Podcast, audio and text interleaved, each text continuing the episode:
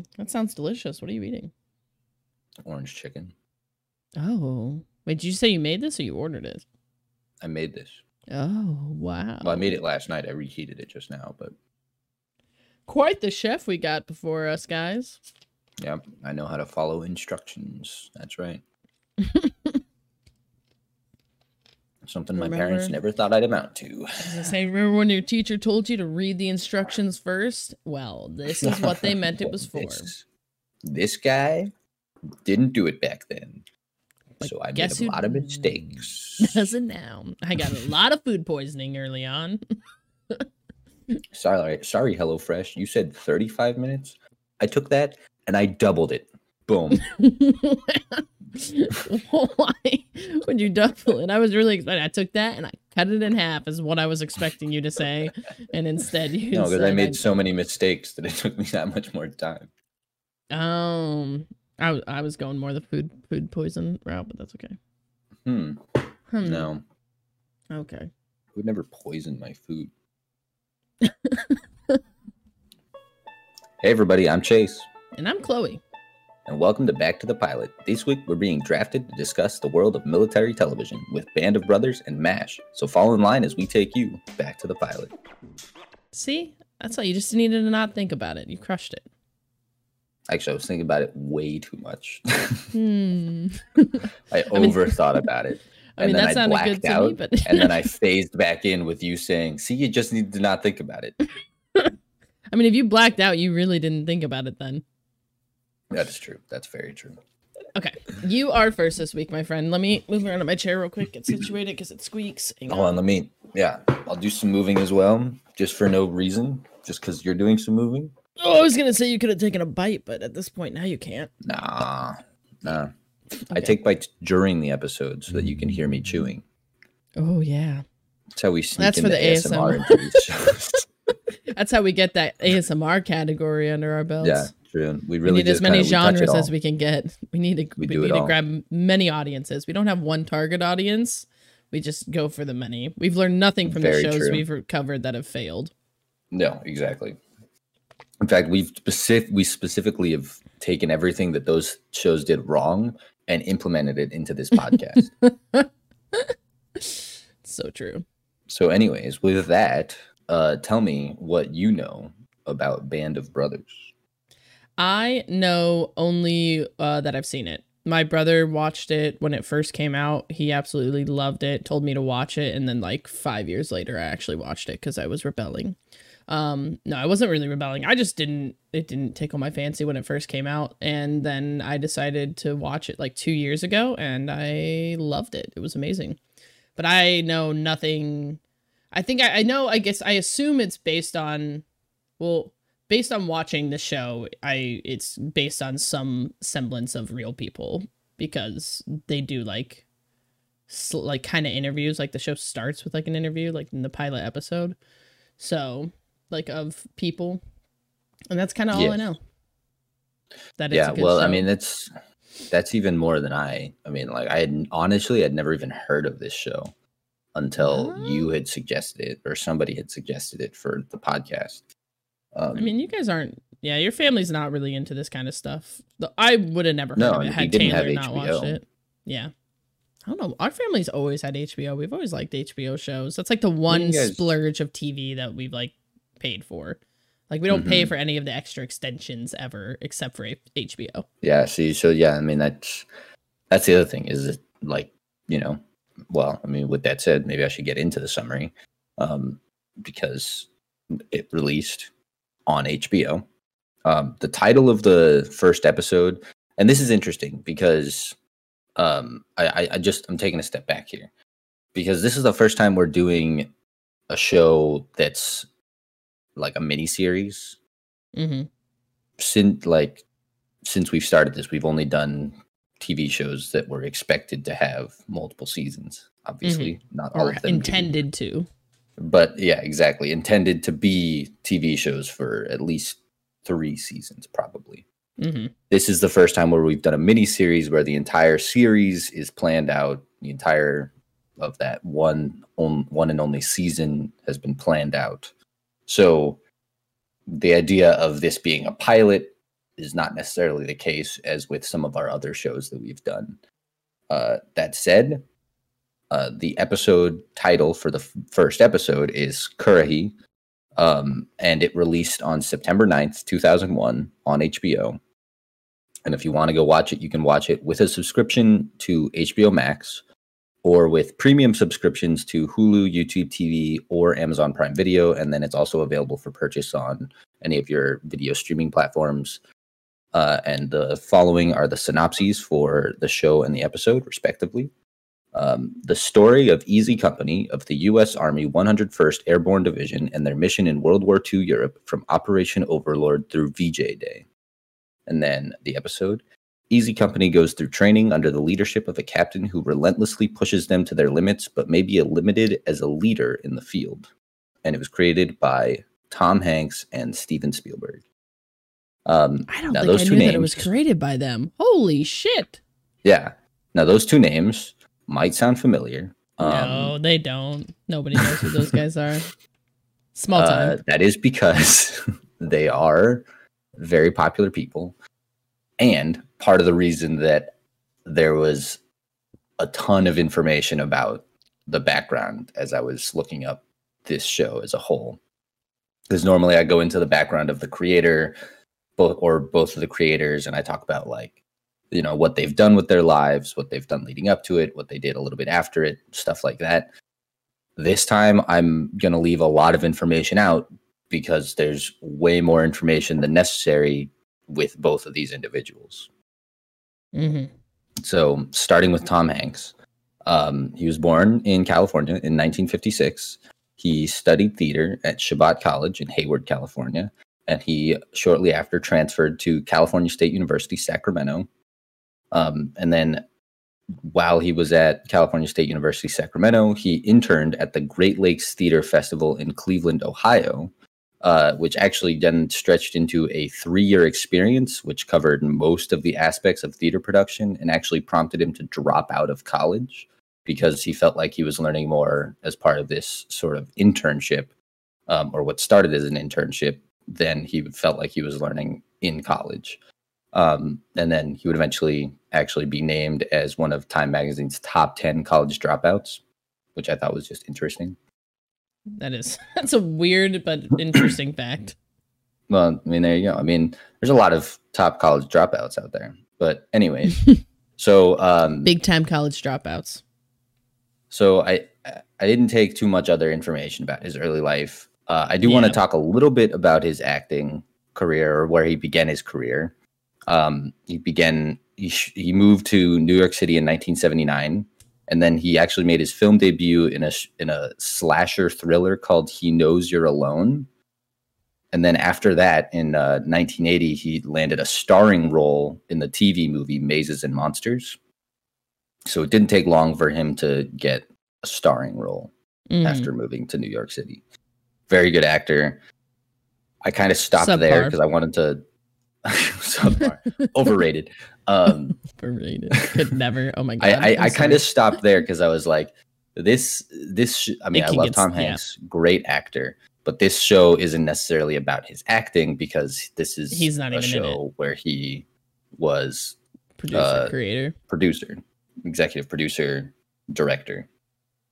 So And I, I looked up more a little bit, a little bit more about his producing and directing start. Um, he uh, began his directing in the early '90s, um, or sorry, the mid '90s, uh, which was in 1996. And he made his directing debut with uh, a film called "That Thing You Do," and then he also Oh. went on to do some executive producing uh, he was a co-writer and a co-director on an HBO docudrama called "From the Earth to the Moon," which was a 12-part series that chronicled the space program from its inception to the moon landing. So, um, that that was probably the biggest thing where I felt fit into his experience with creating this show with Band of Brothers because it was very similar. It's based on historical evidence. It's uh, an HBO docudrama. It's a mini series. All of the above. So he had had some experience, and obviously he continued to do some acting, and he would eventually go on to act in Saving Private Ryan, which he worked on with Steven Spielberg. Um, and that's where he had met Steven Spielberg, or at least maybe not met, but that's where he'd worked closely with Steven Spielberg for the first time. Um, so I guess it, this is a good transition to talk about Steven Spielberg, the other creator here. And I planned it that way. Did you see? See what I did there? You see? I What a planned that segue. transition. What a segue. this guy Uh, out here. Whole month since at- we've re- look at this guy. recorded, and he's out here. Oh man. Anyways, so Spielberg was born in Ohio in 1946, and he has spent his whole life just in love with filmmaking.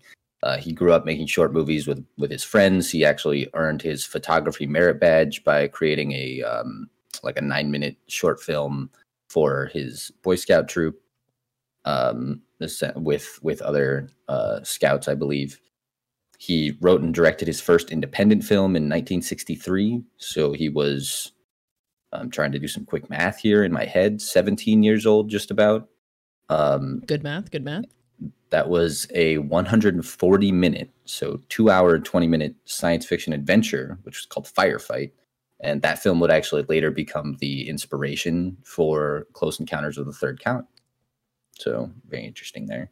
Mhm. And then uh, in the summer of 1964, he worked as an unpaid assistant at Universal Studios editorial department. And uh, during his work at Universal Studios, they really liked him. And actually, in 1968, Universal gave him the opportunity to write and direct a short film for theatrical release. And the studio vice president, Sidney Sheinberg, was so impressed by that film. It was an award winning film, by the way. Mhm. Um, they of offered course. I mean, it's Steven Spielberg. they, well, they offered Spielberg a seven-year directing contract, hmm and he became he became the youngest, like one of the youngest people ever to have a long-term directing contract with a like high-end Hollywood. How old was he at that time? Uh, 1968, so 24. God, can you imagine being That's 24 and being like, right yeah, I got seven years planned out of directing shit. And then um, I thought this was also interesting. A year after that, he dropped out of college to begin directing TV production. So he obviously accepted the 7 year Mhm. contract.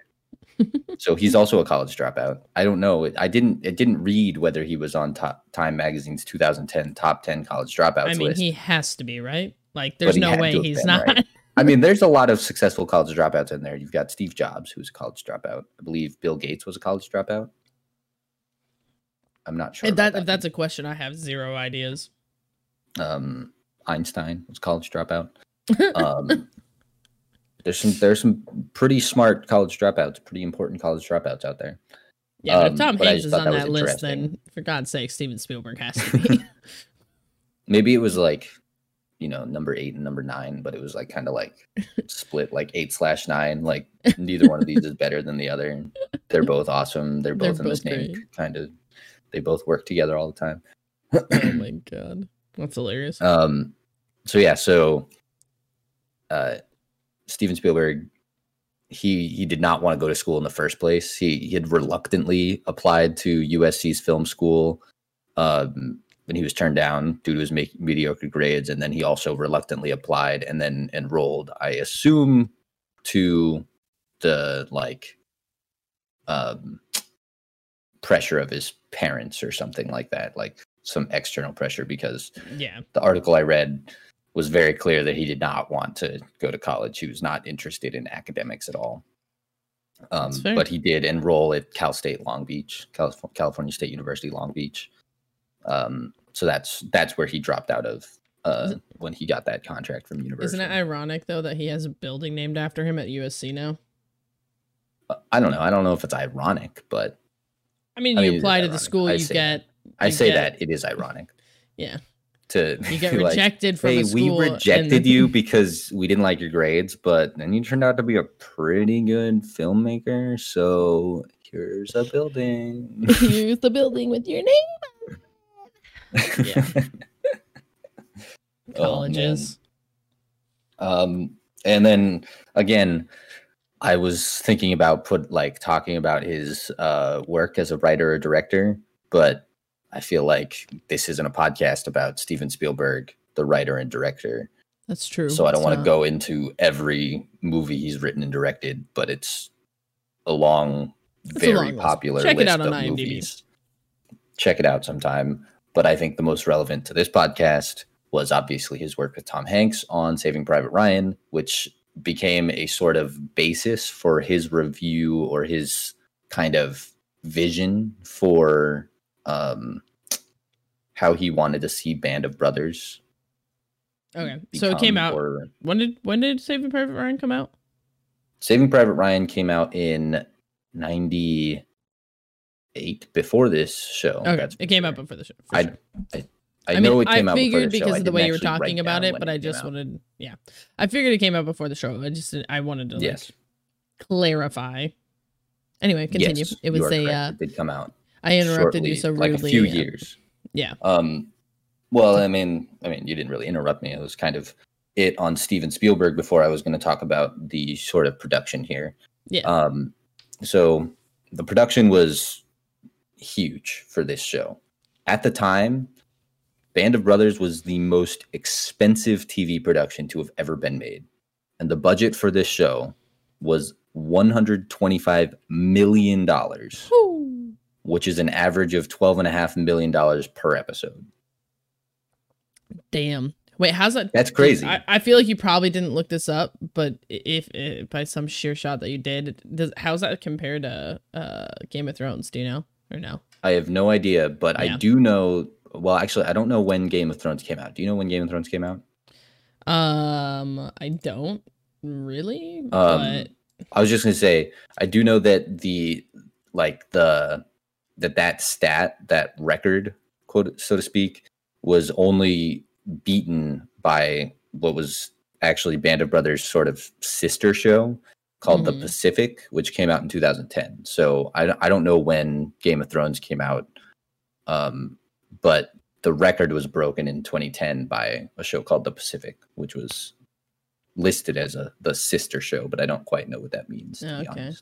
the in the last season, each episode cost about fifteen million dollars to produce. Yeah, so that's that's more, but still, I mean, like this is 2001. yeah, no, yeah, yeah. I don't This know what that would be 2019 to, was the like, final season, so it's like that, yeah, inflated. yeah, for sure. I don't know what Either way, like inflated. a lot of money for a f- TV show. But again, it's a limited series, Well, so it's like you kind of have to look at it as a movie, and the names you have on it are also huge. Yeah. That budget, by the way, does not include the an, like the additional fifteen million dollars that was allocated for promotional campaign. Wow. I mean, So wa- uh, you watch the show, it makes sense. Like the money. was yeah, no, no, I mean, it makes use. sense. It was, it was, it wasn't like what was what's the biggest flop of all time? I mean, the most recent one I can think of is Cats. It wasn't like Cats. It's not like they spent a bunch of money and then lost it all. Yeah. Um, so this show, not that case. Very good from my understanding. I've only seen the first episode, mind you, but the the, the budget was huge. Uh, Tom Hanks and his co-writer Eric Jendresen, I believe I'm pronouncing that correctly. They spent months, months on months detailing the plot of each individual episode. Um, these are 55 minute to like hour 20 minute episodes. It varies. It's an HBO show. I guess that's how they do. Um, but Sorry, yeah, they spent months detailing the plot of each individual episode.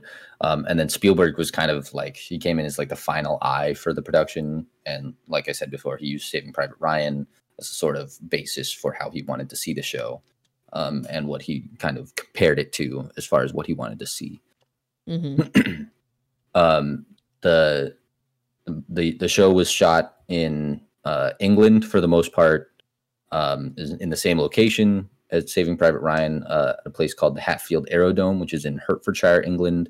Uh, the, but although the series also shot in locations such as Hambleden, which is where they shoot show the training, which is largely seen in the first episode, um, and then it was also shot in Switzerland, which was uh, used to depict some scenes in Germany and Austria.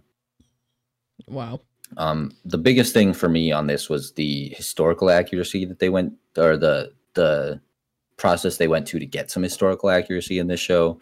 Uh, the the writers of the show, um, they conducted as much research as possible, uh, and they even had like um, some of the actors get in contact with some of the people that they would be portraying. So like they would call them on the phone and like talk to them about this about like them what what were they doing at this time like how would how should i be playing you on tv kind of uh, which i thought was cool. very cool they even had some veterans come to the production site to help them and they had a a consultant which uh, was a retired us Marine, Marine corps captain who uh, he actually also served as a consultant on saving private ryan Nice. uh, which so a lot of connections to saving private ryan in this case yeah. um, but uh, that Marine Corps' name was Dale Dye. He's actually in the show. I don't remember which character he plays because it said it on the thing that I read, and I did not write it down. So that's on me. Um, so you're garbage at this job. So I am garbage. This is true. Uh, but yeah, so they, they went through a lot of work to make this historically accurate. I will say that um, Tom Hanks, uh, shortly after the premiere, he asked Major Winters, the original Major Winters, uh, what he had thought of the show. Uh, and, and the Major responded, I wish that it would have been more authentic. I was hoping for an 80% solution. And Hanks told him, Look, Major, this is Hollywood. At the end of the day, we'll be hailed as geniuses if we get this 12% right. That's a Yeah. direct quote. So I think Also, that's that's good sorry. quote. Uh, obviously, it's not 100% historically accurate. It is Hollywoodified, if Yeah. you will. I made that word up. uh, uh it's a perfect word uh dale dye was the main like uh overseer the guy that like uh i don't even know what the, his name is but Like he's not like the guy who's in charge of David Schwimmer. yeah the guy who's in charge of david schwimmer that's who Okay, Dale that's what Dye I thought, um, but I, I couldn't remember his name or um, for sure. But thank you for clarifying that. hmm oh he was also in saving i know you said he worked on saving private ryan but he was also appeared in it In oh, yeah, he also appeared cool. in it yeah colonel robert F- uh, f sink is who he played in band of brothers Gotcha. There you go. Um, and then just uh, I just wanted to talk a little bit about the show's reception. It received critical acclaim. Um, some quotes I've got here from CNN's Paul Clinton. Uh, he said that the miniseries is quote is a remarkable testament to that generation of citizen soldiers. Uh, Philip French uh, commented that he had seen nothing in the cinemas this past year that impressed him as much as Band of Brothers. Um, and then I think the biggest thing um, at least for me, is just the ratings uh, that the show premiered to around 10 million viewers. And the show's smallest audience, which was for its last episode, actually only received 5.1 million viewers, so about half. Um, and a big reason for that, which I'm about to talk about, is 9 11. So, because this wow show i didn't even think about that yeah i mean that was that was one of the first things that came to my mind when i was like when i read the date september 9th 2001 obviously two days later one of the worst yeah um, historical moments in the history of this country uh, september 11th 2001 um, and everything that happened that day uh, it was just like crazy timing. The production team they shut down all um, sort of pr- like uh, media sort of like uh, promotional stuff for the show following Mhm. 9-11 everything was just kind of halted. So the fact that they in my opinion the fact that they still got 5.1 million viewers for like even like through that just goes to show how good the production was to keep those people coming back uh-huh even despite um, which the the final episode aired on November fourth, two thousand one. So it had been not even two months since uh, since the events of 9-11. Um, and yeah, and I did look up. I didn't write anything down, but I did look up an article about uh, about like what's what the critics had kind of said about the show before and after 9-11 and a lot of them had kind of said that they felt like it wasn't very i don't want to say relevant but um they felt like it wasn't fairly accurate or they they just felt like it was missing something. But then after the events of 9-11 a lot of things that were being portrayed in the show or in the first episode which i, I should also mention that the second episode aired immediately after the first one they, the episodes it's one and two back? both aired on sem- september 9th, september 9th 2001 okay i just didn't talk i just haven't talked about that second episode at all I didn't watch Um, the second episode. I didn't realize that they aired back to back. Yeah, it, I I think it wasn't necessarily considered a full like two hour premiere episode. It was mostly considered a premiere and a second episode, kind of hmm because they do have two different titles on Yeah. the. On And there's no like to be continued thing. Yeah, yeah. right exactly. Got you. So, um, so there was more information than I've been given as far as watching the show that a lot of the critics have seen or, or had seen at the time. Uh, and so a lot of them felt after 9-11 that, you know, like they felt like much closer to home to this, um, to the events of this, like Sure. recollection of World War II and the, yeah, sort of patriotic feeling. Like, wow, I mean, that's just like they praised Spielberg following the events of 9/11 for what he was able to do with Band of Brothers versus prior to that they weren't I mean they weren't necessarily saying that it was bad but it was um No, it- but they, they as- felt less accurate and historic. yeah, exactly so It didn't hit as hard as it did pre 9 11. It didn't hit as hard as it did post 9 11. e- exactly essentially so yeah what so I, happened. I just thought that that would be an interesting thing to talk about with um the timing of the show Yeah. uh, that's pretty much it. That's pretty much all I have. Obviously, normally I talk about the future of the show, but as I said, this is a mini series. It only ran for the ten episodes and then ended on November fourth, and that was it. So Yeah. Did you do any um, research on the cast at all and how they got casted or no? All good if No, not. I'm I, I mean, I, the, you know, the, I thought about doing some informate some stuff about David Schwimmer, but that's the only thing, um, like, because obviously most of the people that I, at least that I'd seen, not very recognizable, and even some of the critics' reviews that I'd read mentioned that most of the faces felt fairly an- anonymous, you know, going into the show, and that was kind of what they wanted yeah.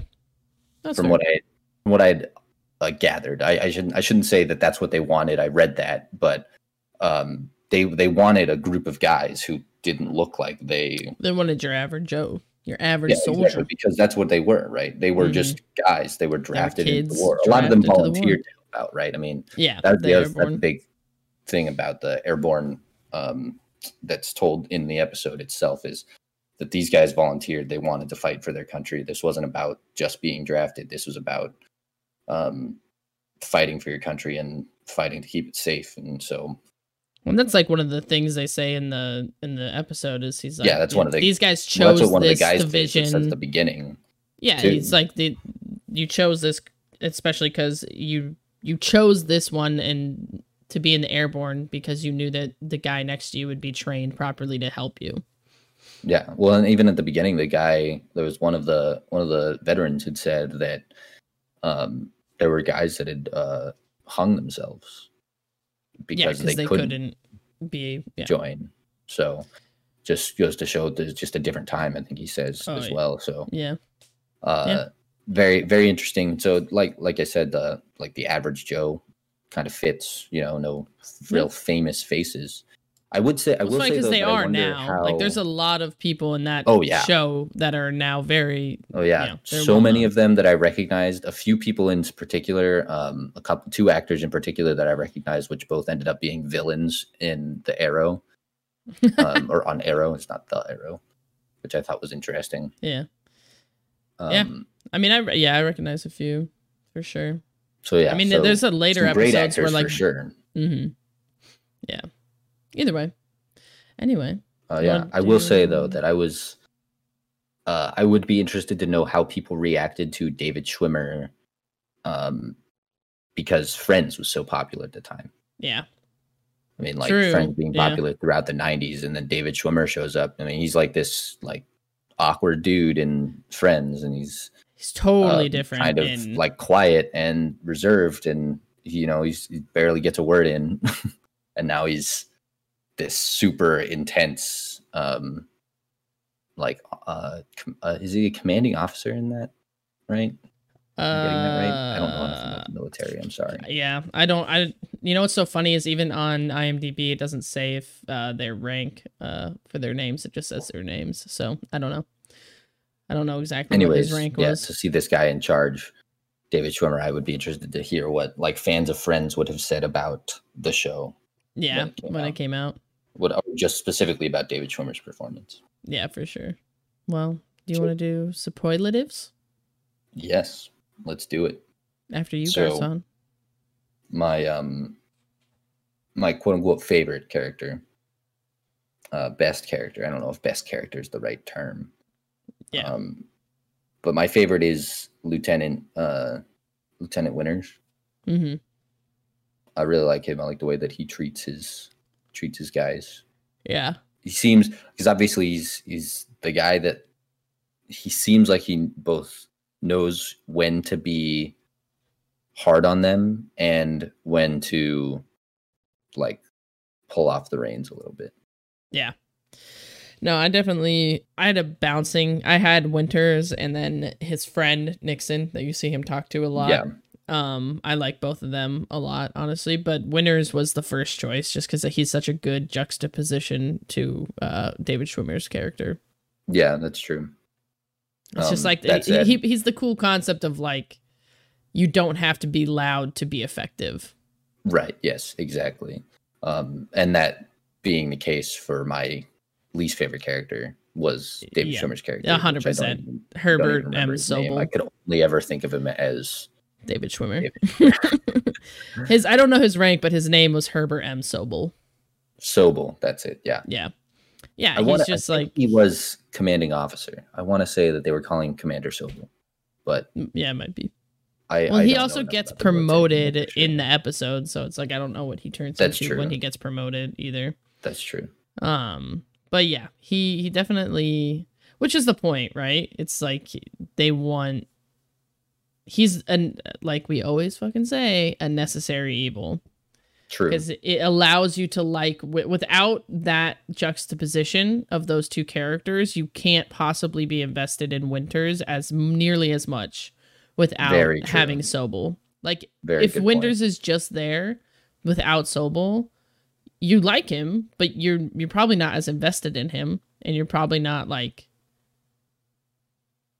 Yeah, I mean that that's mostly just the you. Yeah. I, I wouldn't Well, be because nearly then you don't, you, like you said, you don't see the juxtaposition of somebody not Winters leading this troop, right? hmm leading this battalion you know like with with sobel you can see that okay he's doing it this way but this guy seems to be doing it and a lot more guys seem to be respecting him for it than they're respecting sobel On top And of I fact don't that know- Sobel just cracks under the pressure of actually being in combat. well he seems like a hypocrite almost right like Oh, yeah. he's pushing these guys and he's getting angry at the at all these guys and he's you know punishing them for doing things in training where it feels more like a superiority complex thing than actually training them But that's the crazy And thing to me about mil- like military stuff. At least then, especially because you were just trying to get guys in and trained and out. Is it's like, how do you have commanding officers without them ever having been in any form of combat? Which I know how Yeah, yeah. because it's it's the time and how people were being recruited, but it's just also wild to me. Right. So yeah, it's very uh very very interesting, I think. But Mhm. he's definitely the that necessary evil that you were talking about. yes, sir. All right. Do you have Um, a do you have favorite a part? favorite moment? You want me to? You want me to do mine first? Well, I, I I I couldn't really think of one, and I was Really? hoping that you would have one, No. and then I would I have one. uh, be able to piggyback off of that one. yeah, you can piggyback. be like, yeah, yeah, yeah, me, me too. I was thinking the same thing. no, okay, so I like the part when they're all eating spaghetti and it's like this happy, joyous moment. And like, you know, as Winters is like standing there, like as they're eating, there's like a moment where you see his face after one of the chefs is like, man, these guys are really piling it down. And you see his face, and it's like, you're like, oh, you know, Sobel's about to come in there and just ruin this for them. And then Yeah. when they're actually on the run, when he like Sobel comes in, he's like, all right, change of plans. We're doing the three mile run, three miles up, three mile down. And uh, uh he's like yelling at them and all of a sudden they start singing their uh their their platoon song is the only way I know how to call it. I don't know if all of them have that song or if it's the one they came up with, but when they start singing it and all of a sudden Sobel just like realizes like they just don't give a fuck about him anymore and they don't that he can yell all he wants and they're going to just deal with it and it's fine. And I love that also Winters is running with them and just singing the song and they just have that moment. Sobel and Yeah. Winters just have that like look and it's just like, oh yes, like you you wanted to instead of like doing what makes sense and giving your guys a break, a mental break just for one day, you're an asshole and you do this thing and Winters is just there to support his guys and the guys are there to support each other. It's just an, it's such a great scene. Yeah, yeah. No, I I, guess I, agree. That was a that was a good scene. Um, I will say that I I did enjoy uh the just the the party scene at the end where they're all named um uh parachutists or paratroopers or whatever. Paratroopers, yeah. Yeah, that is a good scene. I like that. I do like that scene because then they actually get the the party and Yeah. they're not being told to like run off. And yeah, the guy they've, hands they've the, graduated. the guy hands the sergeant a beer. Mm-hmm. Yeah, that is a good scene. I just like because it's not, like it looks so we like weird like out of I- it just feels so out of context almost because this whole time you know like if if that had happened to Sobel during any other time obviously that would have been wrong. Mm-hmm. him handing it him just handing him a beer. I also really enjoyed the scene where they kind of uh used Sobel's inexperience and like panic against him Oh, where they pretended to be the major. Yeah, and um that was so that was so that was- good, was and he falls for it because he's because he also is just like instead of doing what you should do, which is go over there and actually see if it's your fucking commanding officer. He just falls for it, and it's just like this is how you know that he's not going to last because he cracks under obviously there's multiple things that lead up to it but he just cracks under that pressure of like thinking that a commanding officer is telling him what to do and yeah he panics he right? panics. like he's and that's not even a deadly what else to do. situation and that's why i love i mean there's so many good scenes which is exactly why i don't actually i don't have a least favorite part of this episode I, I- there's nothing in this episode that i don't love everything is done so well and all necessary and all things that keep the story moving forward that provide character arc building and just all the thing like there's no part of this episode that i don't like. I, I could talk about the episode forever but we've also been recording for 36 minutes so we should try and wrap it up. Yeah no let's let's let's wrap it up. Um i i don't have a least favorite part either. Um and so i guess the only thing left is the um good noodle stars. And i'd give it a six maybe six and a half out of seven. Yeah i gave it I, it might be biased but I, I gave it seven. Like it's just done so i mean it was really good. Um I- i no the- quarrels with it. the only thing is just that like i'm just not a huge fan of army movies tv shows really anything of that nature. Hmm i'm not a huge fan of that kind of drama. That said um it still held my attention for like the full hour and 15 minutes which is a long time for like an episode of a tv show. Yeah. Um especially you know like for something you're not a huge fan of like it, Yeah. it held my attention i was fairly invested in this group of guys by the end and um you know i mean will i watch the rest of it probably not but that doesn't mean that it's not good right that's Yeah. that just means that i'm just a different very tastes different taste but like i said yeah i mean if it if it wasn't like if it was just an like if it was just a good not a great but if it was just a good army show i would probably give it like a four and a half or a five only because it doesn't appeal to like more audiences Mhm. outside of those that would enjoy this or that wouldn't enjoy this um type of show. You know what i mean? Yeah. am i Yeah, phrasing that weird? No you're not phrasing it. No it makes sense. So, but in this case, I'm giving it a higher one, like a six and a half, um, or a six. yeah Well, I'll like for me, it's like half. you you're saying you probably won't watch the rest of it, and I'm like, oh, after we record this, I might go watch the second episode. Like that's, and I've already seen the whole thing. I just, it's so, it, to me, it's so good, and the episodes are so long, and I watched it like, you know, three years ago now. Is the last time I watched this show, so it's like I, it's enough time to want to watch it again and experience it again for me. Mm-hmm. I but again, different tastes. We, I like Different that taste. stuff different strokes. my brother's always been into military movies and that kind of stuff and uh through that so have i All right. Cool. All right. Cool. All right. So moving on to my show now. Yes. Okay. All right. Just like that Talks that transition would sound so weird. Just It really would. I don't even know how we just ended the last recording, but it's fine. get done talking about Band of Brothers and then start speaking in a German accent. Like we didn't just talk about how like horrible World War II was. Oh, that'd be great. Might use it. TBD. Might use it, who Um knows? okay, no, but for reals, uh moving on to my show, MASH. What do you know about the show MASH? Um, I I I had heard of this show before, unlike Band of Brothers. Um, my sister was a fan or is a fan of the show, so she Really? Kennedy? What? Yeah. That's shocking. Anyway, continue. Um, I mean, I don't know. It's kind of like a medical drama, sort of. And she's a fan of medical dramas. Anyways, um, and uh, I knew there was a military show, but that was pretty much it. I didn't know it was a medical drama, I should say, until I watched it, or like Mhm. a medical, like based military show. So I, I didn't really know what to expect going into it, but, um, but yeah, I didn't know much. I never know much. Didn't know much. I never know much. My life is a Well, it just seems to be the case um, with a lot of these shows, other than like the ones that I suggest. Yeah, no, you know, it is what it is. It's fine. You're dumb. It's fine. This is why we do this. We learn new things. no, I'm just kidding. I mean, I didn't. I knew about MASH because my grandma liked MASH. And so, and then I found it on Hulu one day. It's kind of crazy to me that Kennedy knew what MASH, just because of its time, the time it came out. Like, it came out in 1972. Like, that just shocks me. But Right. also, Kennedy likes, uh, what is that show? Doctor. No, what's the Mm, What's the the fucking British one? The time traveling British guy.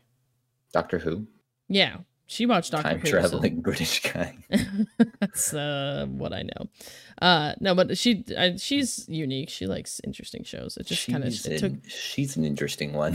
She's interesting. No, but it I like the more I think about it, the less it surprises me. It just it shook me for a Yeah. moment. Anyway, yeah, I mean that's pretty much it. So superlatives. oh, All right. God. Uh, favorite character. Um, Uh, no. Okay. All right. So obviously, I did the show MASH. Uh, the pilot episode is titled Indeed Pilot.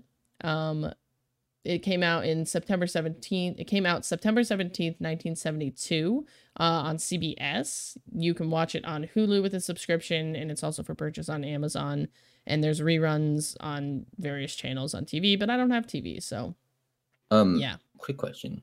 Mhm. When I looked it up, uh, it said it was available on Hulu with a premium subscription. We don't have premium. Oh, Do you have uh, premium? Google just Google just fucking lied to me. What did you watch it on? No, I just I just I just bought it for two bucks on Oh. Amazon Prime. Um, because I was like, oh, I don't have a premium subscription on Hulu. That but- was a Are you sure you don't have a premium subscription on Hulu? yeah. We just have the normal subscription. Well, when it says premium subscription, that means that like a subscription with um some sort of TV show like like HBO No, we, we don't have add-on or something like that. We don't have that on there. We just have HBO on its own. Hmm. I don't know. Yeah, Google Google just lied to me then. Sorry, go on. Google's a liar. I spent two dollars for no reason. Sorry, buddy. Fucking, I want my two dollars back, Google. You should have texted me. Damn. No, That's I should have texted Google. Oh no, because you did that and couldn't uh, figure it out from there. Um, okay. Anyway, so yeah, it's on Hulu with a subscription and for purchase on Amazon. And then the creators' names are Gene Reynolds and Larry Gelbart. The series synopsis is the staff of an army hospital in the Korean War find that laughter is the best way to deal with their situation. And the synopsis is the swamp's Korean houseboy, Hojon, Hojon, is accepted to attend a school at Hawkeye's alma mater. The camp raises money to send Hojon to Maine by raffling a weekend in Tokyo with a nurse, much to the chart. Sh- I almost said chagrin. Much to the chagrin of Hot Lips and Burns. So 70s. That that that synopsis That's so seventies. so 70s. No. Anyway, so the creator's history uh, Eugene Reynolds uh, Blumenthal, uh, he his screen name, his uh, entertainment name doesn't have his full name. It's just Gene Reynolds. Uh, he was born in April of 1923 in Cleveland, Ohio, uh, but he was actually raised in Detroit before his family moved to Los Angeles in 1934, so around when he was 11. And then, not long after their family moved to Los Angeles, Gene actually went into acting and got his screen debut in a uh, movie called Our Gang Short Washee Ironee. It's a really weird name, but it's also the 30s. So Hard gang short washee ironee.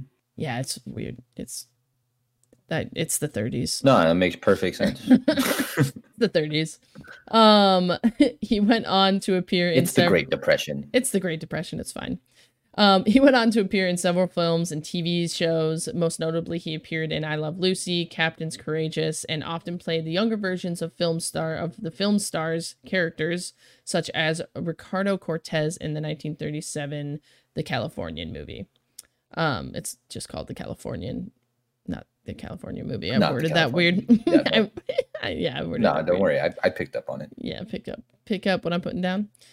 Anyway, so he went on to work in several films, and then he actually went on to serve in the United States Navy during World War II. And he worked in film all the way up from the age 11 until he was recruited into the United States Navy. He then he was in that for bulk of World War II, and then he returned to Los Angeles at, uh, right after he got out of the army. He became frustrated with not being able to land leading roles when he came back to the film industry and just in general wasn't liking the progression of his acting career after he'd been gone. So he decided to actually go into directing when he got back. He worked on shows such as Leave It to Beaver, The Andy Griffith Show, and My Three Sons. So he was able to use the connections he had made as an actor to get like directing roles, but he was not able to really get any more acting roles. So he kind of completely left the acting side of the industry and went into directing. And then He eventually adapted. he adapted exactly. Sorry, Um, I'm eating. So you're fine. go on. No worries. I figured this wouldn't be a good episode if I wasn't eating during your talking. So True. True. Um anyway, so he went on to directing, did those shows, and then in 1957 he joined forces with Frank Gruber and James Brooks to create Tales of Wells Fargo for an NBC, which it ran for six seasons. And he uh, he wrote and directed on that show for the entire, like not all of the episodes, but episodes throughout uh, each season. I'm gonna move on to Larry Gelbart now. Um, Mhm. The other the co-creator of the show. So Larry Gelbart was born in February of 1928 in Chicago, Illinois, where he lived until 1943 when his family moved to Los Angeles. His father was actually a barber. He was an apprentice barber since the age of 11, um, and he did that in Chicago with family in Chicago until 1943. When they moved to Los Angeles, uh, he started working in as a barber in a Beverly Hills uh, barbershop. Don't ask me which one. I don't know. Um, and he actually what, made you it, don't know every Beverly Hills barbershop? especially not one that was open in 1943. Wow. Um, he made it a point though when he was working as a barber to tell his clients about his extremely funny 15 year old son, and through that process of his father basically being an unofficial agent for him, Larry actually became a professional comedy co- comedy, a professional comedy writer before graduating high school. Um, Wow. yeah. That's so impressive. it was very impressive and he was very talented like it's it's yeah his story's really cool um he got his start on the show duffy's tavern um and then went on to write for the joan davis show while he was actually uh, on the joan davis show he got uh recruited recruited or drafted i guess um into the army where he worked for the armed forces radio during his time in the army, he wrote for the army's command performance and also continued to write for Joan Davis. So he did he did both while in the army, and he was able to. Wow. Yeah. That's that's impressive. Yeah. Um, and then after one year and 11 days, he was honorably discharged with the rank of sergeant. And then he was able, I guess, some something I read said that the 11 days that he did, that elect- extra 11 days, kept him from being drafted into the Korean War, which is wild to me.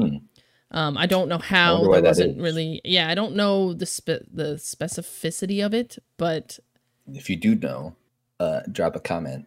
Wait, wait, this is a YouTube video. This is not a YouTube video. Um, Call us because but- you probably have our number if you're listening to this. Ah, so true. Call us because our fan base is mostly people with our personal phone numbers. Um, no, but yeah. So I- don't know why that stopped him from being recruited into the or drafted into the Korean War, but it did. Uh, after his army career preceding it, he went on to write for Jack Carson and Bob Hope for both radio and television. And then in 1953, he actually went on to be a staff writer of the TV show of the sorry, this is a weird name for the show. It's of the of TV's Your Show of Shows, where he won a Sylvania Award and two Emmy Awards. I don't actually know what the Sylvania Award was. I was gonna look it up, but I kind of forgot. I got I got sucked into more of the research. So that's my bad. Wow. I know. I'm garbage. Wow. I know. After that, he went on to write for theater, where he wrote several plays, none as successful as his musical A Funny Thing Happened on the Way to the Forum, for which he won a Tony Award. And then after it, that show's time on Broadway, it actually moved to London, where he followed it. And he lived in London for nine years, writing for uh, various plays, movies, and BBC shows. Now, we get into how they actually came up with the idea for MASH and how these two play into it. Um, so MASH was actually an adaptation of the 1970s, the 1970 movie Robert, uh, geez Louise, the 1970 Robert Altman movie MASH, which turned it, which was in turn also an adaptation of Richard Hooker's 1968 novel MASH, a novel about three army doctors, which he wrote after which uh, Richard Hooker wrote after his own experiences as a wartime army surgeon during the Korean War. So that's how MASH, the concept of MASH, got just put into the world of wanting to make it. It was a mo- it was a book based on a guy's experiences during the Korean War, and then they made Robert Altman made a movie out of it in 1970. And apparently, I read something that they tried to make a spin-off of If the you drop out, we'll know why. they wanted to make a spin-off of the movie and like they it didn't even get into production it failed i guess the concept of it was weird and then the show got picked up by uh cbs um well actually sorry the show was produced or the movie was produced by fox it was a 20th century fox show and fox uh worked with cbs to create the sorry it was a 20th century fox movie and then fox worked with cbs to create the show Gotcha. um, I don't know specifically how uh, Gene Reynolds was brought onto the project. Everything I looked up, I couldn't find why they chose him. What if he was the one that was like we should adapt it? I I have no idea, truly. Um, he had worked. I think this year's show of shows was with CBS, and so that's how he knew people at CBS. So that could be a connection as to why they wanted him to come on and do um do this show, but I don't know for sure. But what I do know is that he brought on Gelbart to be a part of it. So Reynolds was already on it. He was like, I need to bring on Larry Gelbart. So Reynolds at the time, Gelbart was still living in London. And so Reynolds uh, and him were longtime friends. He decided to visit him in London to attempt to develop the show. And during that time, they'd spent many hours, just pretty much every day for a week of just talking about what the story could be about, how the scenes could look, what the show could look like in general. When he felt satisfied with their discussions, he returned to LA. And then a few weeks later, he called Gelbart asking when he could be on the lookout for a script in the mail. And Gelbart was like, Well, it's in the mail. And it was funny because this is a quote from an article. He said, It's in the mail. And that's when Gelbart sat down to actually write it. so he told him it was in the mail, but he hadn't actually written it yet. But I guess he wrote it in like a week span. Like he wrote the first couple scripts or something like that. He was thinking ahead. Yeah. Smart Um, thinker. But like, he's- nah, it's already in the mail. It's in the mail. You'll Don't worry it about soon. it. Exactly. So I mean, he was in. This is at a point in both these guys' careers where th- they're already so well established that it wasn't really hard to get. And the, the the network wanted to do it, and it wasn't anything that had to be greenlit really. And Gelbart was already well known as a very genius comedic writer. So, kind of going into like obstacles that they had with like creating this pilot and that kind of thing the first episode that aired struggled against ABC's Wonderful World of Wonderful World of Disney. Um, that was like the same. Sh- it was on at the same time. It aired at the same time. Um, and that would remain true for the whole first season of the show. The thing about this show in general is that they were doing something no one in television had yet to do. It, they introduced an entirely new genre, dramedy, which is kind of you asked if it was a drama or comedy. Um, and it it's a dramedy. It's something that existed that didn't exist prior to this Wow. show. Um, yeah, That's which cool, is why it's, we've done a lot of dramedies on this podcast. uh huh. And like it's something that people just, in all honesty, America just didn't really take notice and care about it because it didn't fit the form of what shows were doing back then. And it became, I mean, obviously became a huge success. Um, it, I think it, some note I read was like the season, f- like, or the series finale was like aired to over 10 million people or something crazy like that um, which for 19 at this time it would have been like 1983 is a lot of people. hmm Yeah. Um, anyway, so going back to kind of obstacles that they had, their whole first season was kind of rough as far as like views and ratings and that kind of thing. And the network really wanted um, Reynolds and Gelbart to lighten their portrayal of the show, such as not losing patience ever, which it's a medical show uh, in during a war. It's kind of a big ask. Minimizing blood and using laugh tracks outside of the operating room is something that the network really wanted to do. But like I said earlier, Reynolds and Gelbart were well enough into their careers that they were like, you know what, we have the leverage. We're gonna do it our way, or we're not gonna do it at all. So take it Our or leave way, it, or the the, the no our- no our- way. Our our way. way.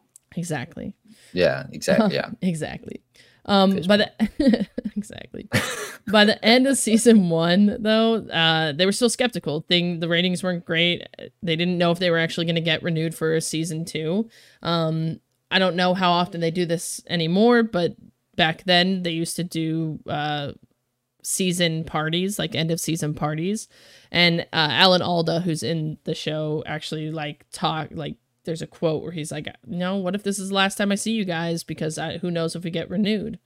Um, that's how like much they didn't think the show was gonna get renewed, and in all in all honesty, everything I read is it probably wouldn't have been renewed had it not been for Babe Paley, who was the then wife of CBS co of CBS founder William S. Paley, who you know she supposedly saved the show by telling her husband that MASH could be the next crown jewel, could be the crown jewel for the network, and that was enough influence for them to renew it for a second season, and that was all she wrote. It became a huge success, the most polarizing and successful show to television history to do what it did, um, especially for the time that it did it. So, And Yeah. How long did it run? How many seasons? 11 seasons, 11 which is longer Yeah. than something I found a note of. It was longer than the actual Korean War. So, it was a show about doctors in the Korean War that lasted longer than the Korean War. That's that's funny. That's true. Yeah. Yeah. Because what the. Korean War ended after eight years. Something like that. I'm not I'm not a big war history buff, so let's- I let's look- apologize if I'm out. just BSing my way through a lot of these wars war things that I'm talking about. Uh, oh Um, no, the Korean War was only three years, 50 to 53. Wow. yeah, see look, I was way off. Yeah, um, 11 season show about a war that lasted last three, three, years. years. exactly. Um, After you think after the third season they were like, what are we doing should we next? should we end it? do we do we do this on a different war now or Right. They- Um, they- but I- each one, I don't think each season is a full year though. That's the thing. I mean that's fair. Um I do have a question. hmm Did this show like not take place but like timing of the show what what what is it like in relation to the Vietnam War?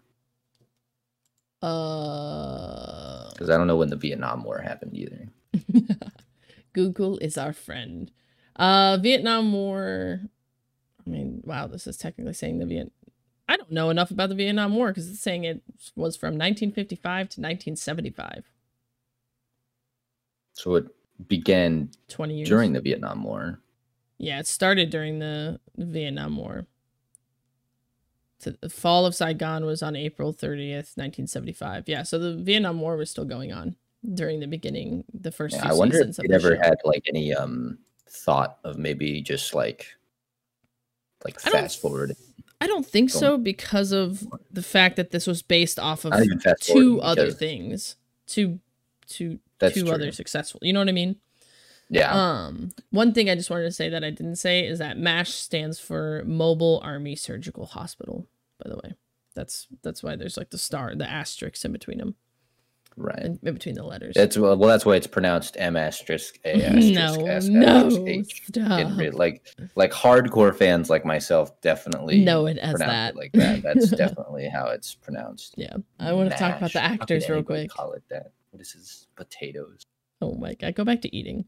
Um no, but the actors uh just I wanted to touch on kind of how the Oh. actors were made. It's not into the mic, you dink. I'm going to mute you, I swear to god. Um no, so just some notes on the actors. Reynolds had known Alan Alda, who played Hawkeye in the show. He knew him from his theater work in New York and never even asked him to test for the role because he truly believed that when he saw him, he found he he was Hawkeye. There was no part of him that didn't think he wasn't Hawkeye. Um, Alda loved the script immediately, but was still skeptical. And then when he was reassured of the show's intentions, he he signed on to be Hawkeye. Um, and then some of the other actors came just from all walks of television, film, and theater. Loretta Swit, aka Major Margaret Hot Lips Houlihan, came from an episodic TV show. Larry Linville, aka Major Frank Burns, came from a play at the Mark Taper Forum. McLean Stevenson, uh, aka Lieutenant Colonel Henry Blake, came from a direct CBS recommendation. So that's kind of a cool thing to me. That came from a direct network person. And then Wayne Rogers, who uh, was uh, Captain Trapper John Mc- uh, McIntyre, which was Hawkeye's right hand guy in the first episode, um, and through his entirety of the show, uh, was one of six candidates that actually tested for the show in general. He was by far the most colorful and won the role hands down. But interestingly enough, all of those candidates tested for Trapper and Hawkeye because at the time Alda had not officially signed on. Once Alda had signed on, um, ro- they put Rogers in the role of Trapper, and the two immediately had like a, a great chemistry of friendship. Um, You- that was love kinda all she wrote. like that, yeah, exactly. You But know, that um, uh, fun fact that I just made up: Alan Alda Yeah. actually played Hawkeye in the 1970s version of the Avengers. I knew you were gonna fucking say something like that. Oh my god, I knew it. Uh, no, but yeah, that was just like I thought that was kind of cool about the actors. I, I haven't had a lot of uh shows where the actors have interesting um comings, and it was kind of the one of the interviews I read had a lot about how they got a lot of the actors. So it's cool. But yeah, that's the that's the show. That's all she wrote. Um, some other shows that came out actually around this time, which we kind of forgot to do in yours, but some of the shows that came out around this time were Sanford and Son, The Bob Newhart Show, Maude, and The Price is Right. Um, the Yeah. reason that I didn't do it with mine, by the way, is because um, the the thing that I talked about that happened at the same time was Oh, 2000 yeah. was the September 11th thing. Yeah, true. Um, Fair that enough. was the big event that was happening at the same time as True, true, true. this Yeah, show yeah. coming out. So I thought that would take that place. That's fair enough. reference. That makes sense. Anyway, Um, but yeah, superlatives. Price is Right, my favorite military sitcom, I mean, it's still on. um, Came out in 1972 and it's still on. It's greatest military sitcom of all time. Okay, shut. Um, Superlatives. Uh, go for it. Favorite part. favorite, favorite ep- char- favorite character character. Favorite character. I it. said either uh, Captain Walter Radar O'Reilly, which was the like right hand guy, the like assistant dude. Oh yeah, the main main guy who's like just is always predicting his stuff, but he's always getting yelled at. Or or Hawkeye. Honestly, they were. I liked them both so much, and Hawkeye obviously he's like the main dude, so he's a lot easier to to like, and he's a very likable guy. But I just I loved Radar. He was so funny. Radar's funny. Um, I do like Hawkeye. Uh, but I I like Trapper. Yeah. I think. That's fair.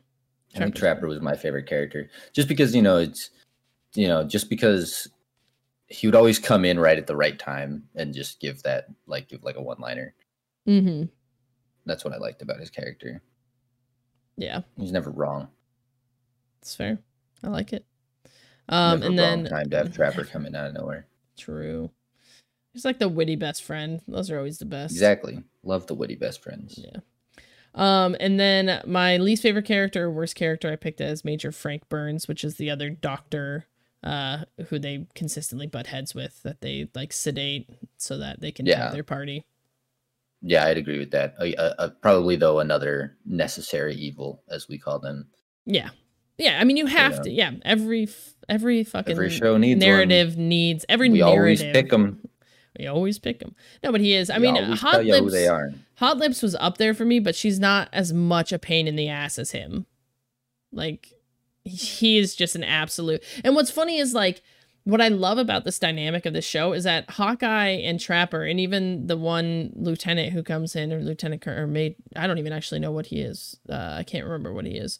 But the one guy that comes in that is going to court martial them even says that they're the best surgeons he's ever seen. And Mhm. Burns isn't even on that list of like good surgeons. So it's just like funny to me that he has he might might outrank them in certain respects. Well, he does, not in certain respects. He fully outranks them as far as the military goes. But he's not a better doctor. And that's what they're there for, is they're there Yeah. to be surgeons. Like as much as they're in the military and they do have to follow orders, they're also there to be surgeons and save people's lives. So and they do. and they do. Uh, did you have a favorite part? Do you want me to? Um, I think I think my favorite part was at the very end when they announced the winner, and it's the father, the priest. Mhm. yeah, Um, because like uh the the woman I don't even remember her name. hot uh, lips or the other nurse. No, not Hot Lips. The other hot nurse. yeah, Um, uh, who's supposed to go on the trip, and she's like, I don't know how you're gonna get me out of this one, and Mhm. it's rigged, and you think it's gonna be him. You think they're Yeah. gonna call Hawkeye. uh, Hawkeye, but it ends up being uh, a father. So she, father, like, obviously, Obviously, he's not- uh, nothing's gonna happen so. with him, so. yeah, exactly. I do think that's a funny because I love his lo- the look on his face. He's like he's, He's like, like, smiling. He's like ready to Oh. root for whoever won, and then he's like, "Oh," like a Ooh. classic Tim Allen Classic, yeah. as Tim Except for Taylor. before Tim Allen. Yeah, but like No, I know, know. I know. that's my comparison. I know. Um, yeah, no, I like that part, but I also love when they're asking the lieutenant colonel for permission to do the party. And like they come in so like ready to go. He and he's like, Oh, that's a good idea. Like this seems like like a really cool thing. They're trying to raise money for this kid to go to college in America.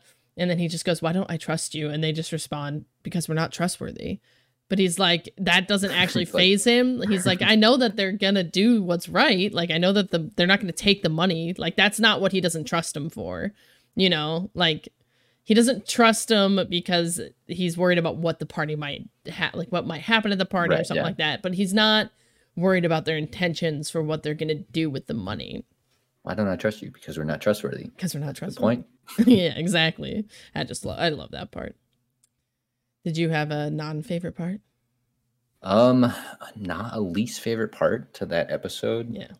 Um, It's a very I it's mean, a not short episode. particularly. It's a short. Yeah. It's short. I mean, especially in comparison to. I mean, it's almost an hour shorter compared to the other show Yeah. we did. Um, I'm just trying to think. Like, If I'm being honest, I don't have one either. Like yeah, I, I these don't are two really good episodes of like introducing you to the characters. Everything has a point. All of the scenes are giving you development, and re- regardless of story or character, you get something. Well, it's like they never get they never get caught, right? Like they Yeah. get caught, but like like even at the point where they get caught, it's like they're still getting quote unquote away with it by um, when they planned that. That's know, my favorite part. Is they right, knew that was going to happen. it for right when they get back. So it's like like the like normally you'd say like oh it's the part where this the so and so the officer whatever would berate them for doing something wrong and you know like they wouldn't they'd have to like you know be the for the Yeah. bad guy Yeah, to yeah, be the bad guy right like that's kind of like for the antagonist to be the Yeah. antagonist that's the scene that you expect that you expect to be the your least favorite yeah, but those in yeah. this episode there's no real part of that episode where frank Burns, Major Burns is Major Frank Burns. It's Major Um, Frank Burns, but the guy Mis- who like Mr. catches Burns them is a totally Mr. Burns. no, the, but the guy that they bring in, I can't remember his name. That's a different dude altogether. Yeah, that dude. But but there's still like there's no real part where the antagonist Well, and that comes back to is the whole the concept of antagonist. like, you know. yeah. Well, and it comes back to the whole concept of he's like, we're not here, like, we're here to save lives. Like, it's what Alan Alda says in that moment of like, listen, you can arrest us, but right now we're short staffed and we need to save those kids' lives. Like, it's Yeah, not their fault that we that we threw a party. So it's like it, it's just there's no parts in this in this episode where you need that because at the end of the day, that is war right? Like that Right, that's no, something they do that they respect the concept of like this is a comedy but it's also it's a drama. It's a there's a reason it's a dramedy because if this were a comedy they get caught something goofy happens and they get out for some free bail in a, a you know a normal sitcom comedy. But Yeah. that's not what this is. This is still a wartime dramedy that hmm you get that taste in that moment where they're about to be court-martialed. So, yeah, I don't have any of the least favorite parts. Yeah, me neither. Word I think that's noodle what stars. down to. Uh, again, another six, six and a half out of seven for me. Yeah, seven for me. It's just a little old, Hardcore you know, seven. little, but it didn't- that didn't- It didn't feel like that to me, in all honesty. Like, obviously, there's small parts that do, but like when you get into the show, it doesn't feel like it to me. There, there are parts, and I think it's the parts where they're in the surgery room where they've got like the masks on, where I think that they, um, it sounded a little bit like they were doing a voiceover rather than recording their audio. Yeah, that's fair. They probably didn't have technology to. I don't know Um, what technology, like as far as lavaliers and that kind of stuff, existed in '72. I don't know how good it was that they could have gotten quality audio underneath. Yeah, I have no idea what what it would have been like. That's what that's just what it sounded. It sounded like to me they were doing a voiceover. Yeah, that's Um, fair. I mean, that's the only thing I think of. That's that's not necessarily what takes away the half point. I think what takes away the half point is just that a lot of it feels a bit random, and maybe it's the fact that like you watch this drawn out. Or I I had just watched Band of Brothers, and I Yeah, I watched, watched this episode first. second. Oh yeah, see, I, I flipped mine. I watched Mash first and then Band of Brothers. Yeah, so like like you're watching this and every scene is is played out like perfectly and the transitions are like like there's there's a full like I mean, the production value is scene. right obviously production value very different for these two yeah, um but like that's that i think might be a, that's that's why i'm saying i think that might be causing me to see this see it this way but it just feels like Mm-hmm. it jumps from scene to scene so quickly but obviously that's going to happen between a 20 minute episode I mean, yeah, that's something we've talked about with versus these. an hour yeah, and 15 minute episode yeah, we've talked about that a lot in general hmm with the with just shows we've So, done. yeah. is that sometimes it just but feels no still a fan still a fantastic show it made me laugh um not something which i was actually expecting i was expecting it to be like like a lot of old comedies they were funny at the time but they just kind of lose their humor Yeah, they're not like, evergreen. what They're not evergreen. what does that mean Evergreen is the concept of something that lasts in any given time. It Oh. work it works at any time. Hmm. Like if you look like i've never an heard that evergreen. word before but i like it Oh, yeah, it's I like, like a term. yeah, it's a good term. It's like a Um, book that's yeah, evergreen so- or something. To your point it's not I, I wasn't expecting it to be evergreen but there were I, I enjoyed it like the situational humor of it all um it, it lasts i think that's Mm-hmm. uh, And that's I mean that's, that's hard to do. what- That's that's a huge testament to to the writing and the ability to make that something that the- two 20 something year olds almost i mean what this was in 72 50 almost 50 full 49 years later right two 20 something Yes. year olds 49 years later can still laugh and in a little bit way relate to it that's crazy that's that's a Well, huge I mean, that's just the writing of situational humor, eh, like in any, like the ability to write situational humor is impressive to me in general because you, you know, like you can write lines, you can write jokes, like, but that's not what lasts. I well and mean, that's you- like you a talk huge about thing sorry go ahead like the Simpsons jokes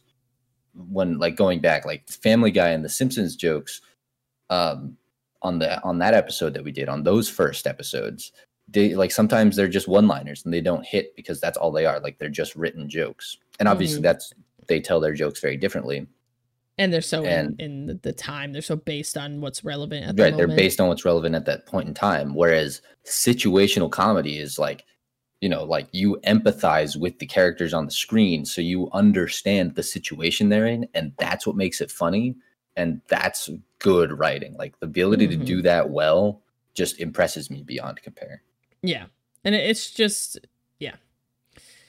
It's well done. It's both of these shows are so good in their own rights. They just both do Yeah. they're hard They're- to compare and contrast because obviously they're very different types Very of different. shows very different. The one Um, thing that we I can say that is that is comparable and this is something that happens every now and then with us is that the creators of each show are well into their careers by the time they're creating these shows. yes And so they that is very they both have the right to stand out in the way that they can because the creators have the uh the notches on their belt to to be able to stand up for what they want to do.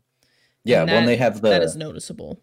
the sort of um, professional leeway that if this fails, it's not going to be backlash. It's not going to be detrimental to their career. You know, like they've done enough leading up to this that if this thing fails, there's not like they can fall on the rest of what they've done with their career and move forward. Whereas if somebody at the beginning of their career did that, very hard to come back from because you need that exposure. Yeah, exactly. So it's just that's I think of other than them both the reason we chose them, which are both wartime shows. Um, I know honestly when when I chose these because I know you didn't really. I wanted to do something that had to do with war. Um, and I know Mhm. I, I really wanted to do both of these shows, and I didn't really think they would work together. Um, especially because I didn't think about the fact that Band of Brothers is a limited time series. But in all honesty, like when we talk about it, it's like you can find something to compare and contrast about both of them so easily, and Yeah. it's just they're both just done so well in their own rights, and they both, you know, did something for their audiences that probably hadn't been done before, which is, you know, for Band of Brothers, it came out at a time that something horrible in our nation's history happened.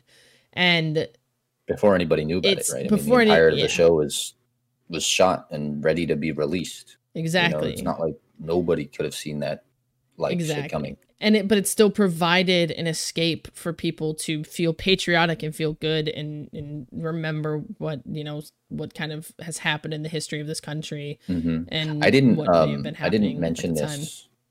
Uh, and I apologize. I just sort of interrupted you, but no it's fine. I didn't mention this at the time. But uh, I should say that the second episode, or the third episode, technically, for Band of Brothers came out um, just a week later. They didn't put any delay on the release date, so it came out September 9th and September Mhm. 16th, 2001. Okay. Um, the second episode, the viewership only dropped to 7.1 million viewers or something like that, seven and a half million. the actual second around then. episode on the on the initial or they get premiere the third is that what episode you're talking about or whatever. Yeah, okay are you they- talking yeah, about when the I was third? looking up the when I was looking up the viewership, the ratings, Mhm. first and second episode are listed as exactly the same. So okay that leads me to believe that they are presented as the one episode that night, kind yeah of thing. but in in regards to the actual episodes per season you're talking about the third episode yes, exactly. okay thank you So the third episode released a week after the first two. Mhm. Um, so five days following the events of September 11th, seven and a half million people still tuned in to watch that episode. Yeah. episode. I mean, because that's at the end of the day, that is what the fi- that's what I love about working in the film That's industry. is: film Well, industry, yeah. TV, Anything like, that, any kind of escape. I mean, you can even say that about streaming. It's like it's an escape from what you have going on in your life. It's an escape, and regardless Well, I of think- if it feels heavy or not, it is something that you can give an hour, half an hour, two hours of yourself to, and just sit there and yes, experience something that you may not otherwise have gotten to experience. That is my love of movies, television, books, video 100%. games, all of that stuff. Like I know that there are people out there who say that like you know movies are a waste of time. They don't I, I honestly don't understand that argument. Like people who say that, like, oh, it's like I hate like fantasizing about these things that are so unrealistic. Like, why? Why do you hate unrealistic? Like the Why like absence of realism. I I play video games. I watch movies. I read books. I don't read. People read books to get away from the realism of the world. Like yeah. that's why I don't really like like I like people really enjoy these like based on a true story kind of like things. And I'm usually not a huge fan of those because I watch movies to escape realism or to escape from the realism of Just my probably life, you know why like- you don't like military army well, stuff yeah, as I much mean, as it's well. not my that's that is that is part of the reason that I Yeah, That's fair. um, that I don't enjoy war movies or like um like military based movies or TV shows for that matter. And um so yeah so the escapism it's there for a reason. That's that's entertainment in a nutshell. It deserves to Mhm. be you know? So when people say that like actors like filmmakers don't deserve the amount of money that they're getting or whatever it is like first of all they're making the money. So They get mean, to yeah. they they get to The amount of money they make it. is It's like directly is correlated with how much. this- make this. exactly. It's not like they're taking your taxes and paying